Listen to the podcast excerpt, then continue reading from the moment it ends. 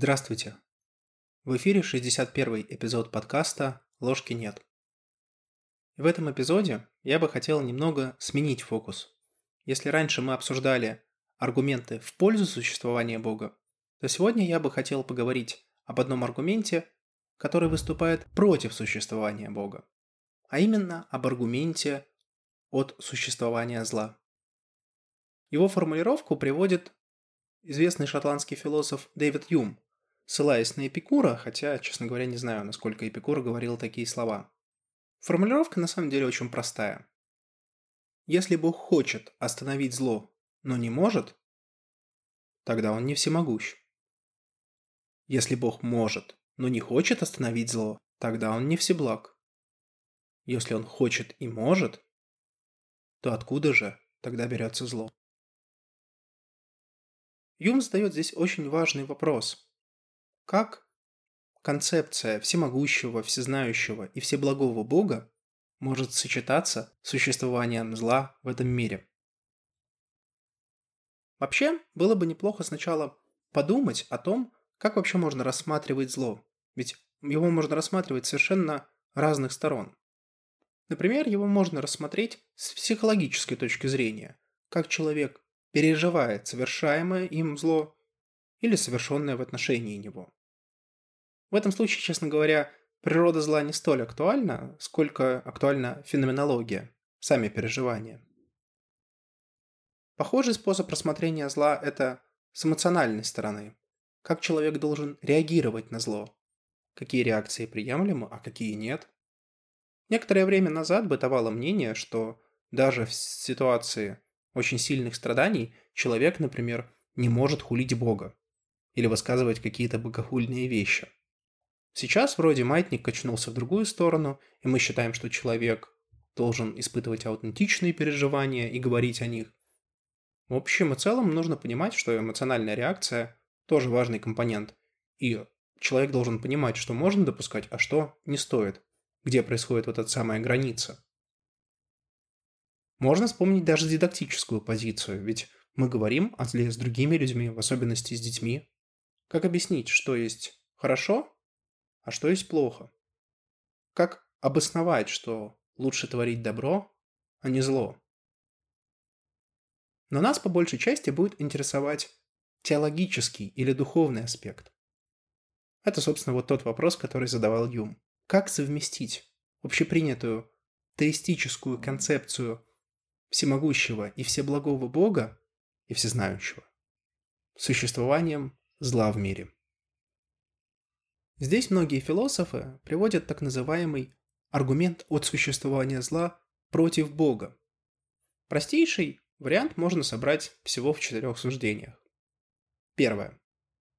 Бог всемогущ и всеблаг.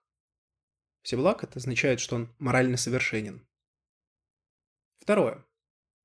Если Бог существует, то зла не может быть. Но это вытекает, по сути, из концепции всеблагости, что всеблагое существо, которое может в силу всемогущества остановить зло и знает в силу всезнания, должно его остановить. Третье. Зло есть. Это вытекает просто из нашего повседневного опыта. Четвертое значит Бога не существует. Вот это очень простая форма, на основе которой собираются очень много однотипных аргументов. И вот что здесь важно, что слушатель должен задать себе вопрос, а как, собственно, я отношусь к этой проблеме? Как я могу совместить, если я верю в существование Бога, или хотя бы допускаю возможность существования чего-то божественного, как я для себя могу объяснить зло? Вы можете спросить тут, а зачем вообще отвечать на этот вопрос? Вот у меня, допустим, нет этого вопроса. Ну, тут я бы вспомнил концепцию невроза. Что такое невроз? Невроз – это состояние, основанное на внутреннем конфликте когда есть некоторые суждения в рамках психики человека, которые противоречат друг другу. Сознание, как известно, стремится избежать противоречий. И если вы верите в концепцию всеблагого и всемогущего и всезнающего Бога, ну или хотя бы допускаете возможность существования, и при этом считаете, что в мире есть зло, то вот вам, пожалуйста, два противоречия, которые потенциально вполне могут вызвать невроз, даже если вы не осознаете это. В общем и целом, каждому человеку полезно для себя решить, как совместить эти, казалось бы, противоречащие друг другу суждения. Ну, давайте сделаем несколько возможных вариантов того, как можно противостоять вот этому самому аргументу, как можно обосновать для себя, по крайней мере. Более подробно мы об этом поговорим в конце. Прежде всего я хочу отметить, что аргумент в целом является достаточно обоснованным, в том смысле, что вывод действительно следует из тех предположений, которые делаются. Однако важный вопрос здесь, насколько обоснованы те предположения, насколько мы можем верить в их истинность. Вот первое предположение, оно о том, что Бог всемогущ, всеблаг и всезнающий. В целом его вполне можно оспорить, и это мы в конце попробуем сделать. Более того, это как раз то, против чего выступал Юм, что эти три свойства, будучи у Бога, если Бог существует, они как раз и противоречат существованию зла. Поэтому можно критиковать это предположение. Однако большинство философов критикуют второе предположение, что если вот такой всемогущий, всеблагой и всезнающий Бог существует, то зла быть не может. Действительно, ну, казалось бы, это очень логично вытекает, как мы обсуждали из этого. Но для того, чтобы это строго обосновать, необходимо понять, как эти концепции связаны друг с другом. А ведь на самом деле, вот если просто рассмотреть зло само по себе и вот эти три свойства, совершенно непонятно, почему одно вытекает из другого.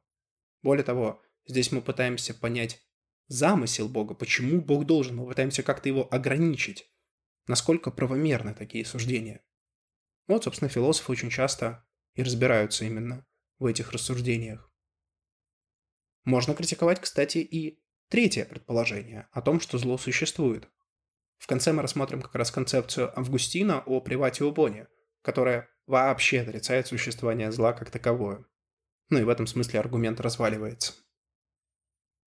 Вообще уместно здесь вспомнить, что философы делят аргументы от существования зла на два типа. Первый тип логический, когда мы пытаемся из априорного, то есть того знания, которое нам известно вообще, просто исходя из свойств нашего разума и метода познания, вот из этого знания пытаются вывести какое-то противоречие. Это так называемые логические аргументы от существования зла.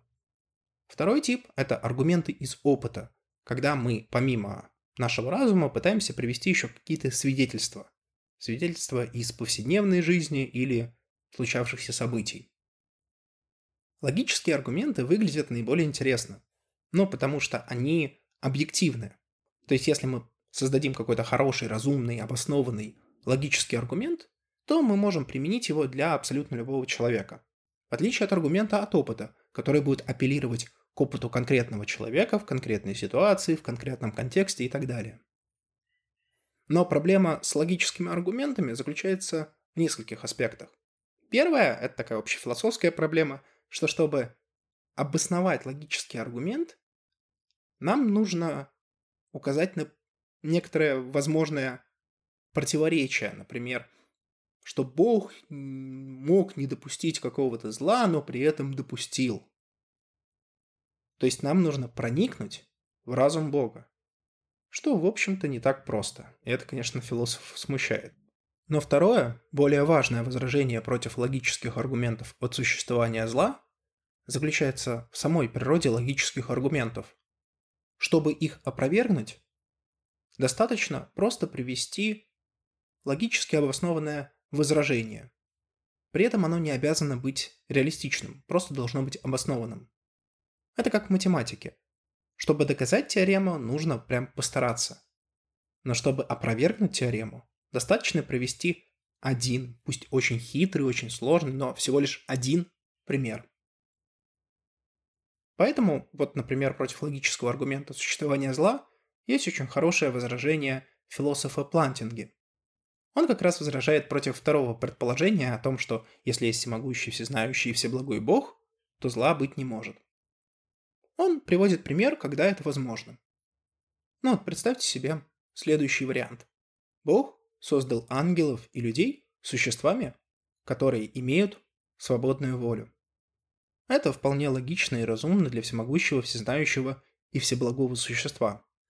Более того, философы очень часто подчеркивают, что свобода воли – это очень важное свойство, что если бы мы рассмотрели, например, Бога, создающего два одинаковых мира, которые различаются вот как раз этой самой свободой, то есть в одном у людей есть свобода, у другого нету, то именно первый мир лучше подходит под концепцию всемогущего и всеблагого Бога, потому что в этом есть своя, своего рода благость.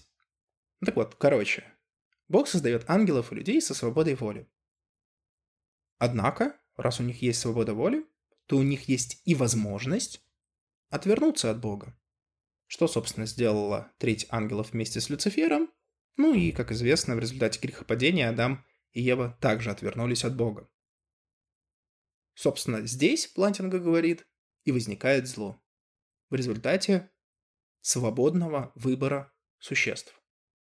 Да, конечно, Плантинга ведет речь здесь об ангелах, богах, свободах воли, человеках, то есть очень много допущений делает философ. Но, как я уже сказал ранее, для того, чтобы опровергнуть логический аргумент, достаточно просто привести разумное и обоснованное возражение. И в этом смысле, чисто гипотетически, скрестя пальцы, возражение Плантинге вполне можно поверить. Поэтому большинство философов концентрируется на аргументах из опыта. В этом смысле, кстати, очень часто эти аргументы преобразуются в аргументы от страданий, где зло заменяется на страдания. Сама логика, естественно, остается той же самой, что если всеблагой, всемогущий и всезнающий Бог существует, то вот страданий-то и не должно существовать. Но при этом страдания существуют, как мы знаем из опыта, ну, а значит, Бог не существует. Как мы обсуждали ранее, многие современные философы не пытаются построить какой-то один уникальный и стопроцентный аргумент. Это, скорее всего, невозможно. Всегда, когда мы говорим об аргументах в пользу или против существования Бога, мы говорим о вероятностях. Например, вот этот аргумент выступает в пользу существования Бога, потому что он повышает вероятность существования Бога, если его принять. В этом смысле все аргументы становятся вероятностями, и люди собирают так называемый кумулятивный аргумент, то есть объединяют кучу маленьких аргументов воедино, и на основании этого уже принимают решение, обоснована ли вера в Бога, стоит ли верить или не стоит. В этом смысле аргумент от страданий можно также переделать в вероятностную форму. Это бы выглядело примерно следующим образом. Первое. Мы знаем, что страдания существуют. Второе. Вероятность существования страданий намного выше предположении, что Бога нет, нежели если Бог есть. Третье. Свидетельство о том, что страдания существуют, является свидетельством в пользу несуществования Бога. Четвертое. Таким образом, несуществование Бога вероятнее, чем существование. Здесь вот мы как раз и опираемся вот на эту вероятностную природу, что если Бога нет, то по логике вещей страданий должно было бы быть больше, потому что если Бог есть, то он как-то, наверное, должен тормозить эти страдания или убирать по возможности, ну и так далее. Но проблема с этим аргументом ровно та же, что и раньше. Вот хрен обоснуешь это суждение. Потому что совершенно непонятно, почему Бог что-то должен делать. Хотя некоторые философы пробуют так обосновать. Вообще, все это называется очень умным и красивым словом теодицея. В переводе означает оправдание Бога. Вот, собственно, вот этой самой теодицеей человечество занимается с очень древних времен. Еще в древнем Шумере люди уже начали задумываться над вопросом, почему существуют невинные страдания. Примерно в районе 2000 лет до нашей эры была написана поэма, шумерская поэма «Человек и его бог». Затем вышла акадско-вавилонская версия этой же поэмы. Потом появились Лудлул бен Демикью, это «Я буду молиться Богу мудрости», ну, там, Вавилонская теодицея появилась и так далее. В общем, это те вопросы, которые интересовали людей, еще 2000 лет до нашей эры, то есть 4000 лет от текущего времени. Понятное дело, что и в Ветхом Завете эта тема никуда не исчезала. Вспомните книгу Иова, которую вообще можно назвать, собственно, муками Теодицеи. Отцы церкви в начале тысячелетия очень много посвящали своего времени именно работе с Теодицеей. Поэтому, кстати, логично, что те методы, как обосновать существование Бога и при этом существование зла, во многом как раз идут от христианской церкви, от ее апологетов. Давайте, собственно, на этом и остановимся поподробнее. Первая идея, которую активно продвигал Августин, которая уже немножко прозвучала ранее, это его концепция приватио бони, что означает, что зло есть отсутствие добра. Я помню, была очень интересная, красивая легенда про Эйнштейна, который как-то на вопрос о том, почему существует зло, привел красивый пример, что, ну вот смотрите, фотон – это свет. То есть вот есть свет, у него есть частица – которая его вызывает. Что такое тьма? Тьма – это отсутствие фотона, то есть фактически отсутствие света. Ну, собственно, и зло. Это также отсутствие Бога. В общем, в нормальном пересказе эта история звучала красивее, но суть как раз сводилась именно к доктрине Августина о том, что зло есть отсутствие добра. Следует отметить, что, ну, вот против этого возразить очень легко. Ну, вспомните, есть натуральное зло, там, землетрясение, или наводнение. Отсутствие какого добра здесь имеется в виду? Может быть, например, как помните, Достоевский в «Братьях Карамазовых» э, устами Ивана говорил о том, что никакой бог не должен допускать страданий э, невинного младенца. Как это объяснить? Вот здесь нужно понимать, что на самом деле Августин про это знал. И его концепция о приватио боне, она опирается в том числе на другую важную концепцию в христианстве, концепцию посмертного воздаяния. Вот когда человек зарабатывает какие-то блага в этой жизни, он может зарабатывать временные блага, будь то деньги, богатство, семья там и так далее, или блага вечные, связанные с его душой. Вот по мнению Августина, когда мы испытываем страдания, мы тем самым зарабатываем вечные блага. И о них, собственно, и имеет смысл думать, ну, потому что там-то мы будем жить вечно, а тут жизнь конечна.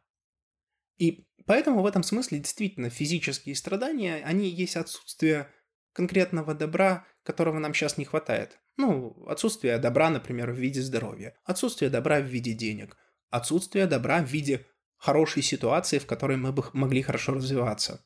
То есть в этом смысле и страдания детей – это отсутствие хорошего общества. То есть с грехом пополам, если добавить концепцию посмертных благ, посмертного воздаяния, что за страдания там нам когда-нибудь воздастся, то в принципе эта концепция становится более или менее разумной. Другая интересная концепция, родившаяся примерно в то же время, которую продвигал Ириней Леонский, основана на той мысли, что по мнению книги «Бытия», человек создан по образу и подобию Божьему. Отсюда логично предположить, что человек имеет предиспозицию к тому, чтобы стремиться к божественному, стремиться стать похожим на Бога. Как это сделать? Ну, естественно, нужно развивать свою душу.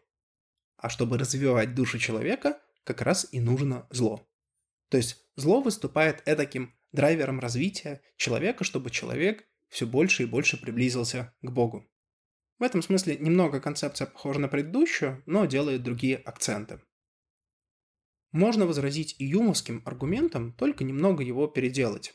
Помните, он говорил о том, что невозможно, чтобы в Боге одновременно было всемогущество, всеблагость и всезнание. Тут можно задать себе такой вопрос. А уверены ли мы, что мы правильно понимаем вот эти все слова? Вот что такое всемогущество? Означает ли это, что Бог может делать вообще все, что угодно?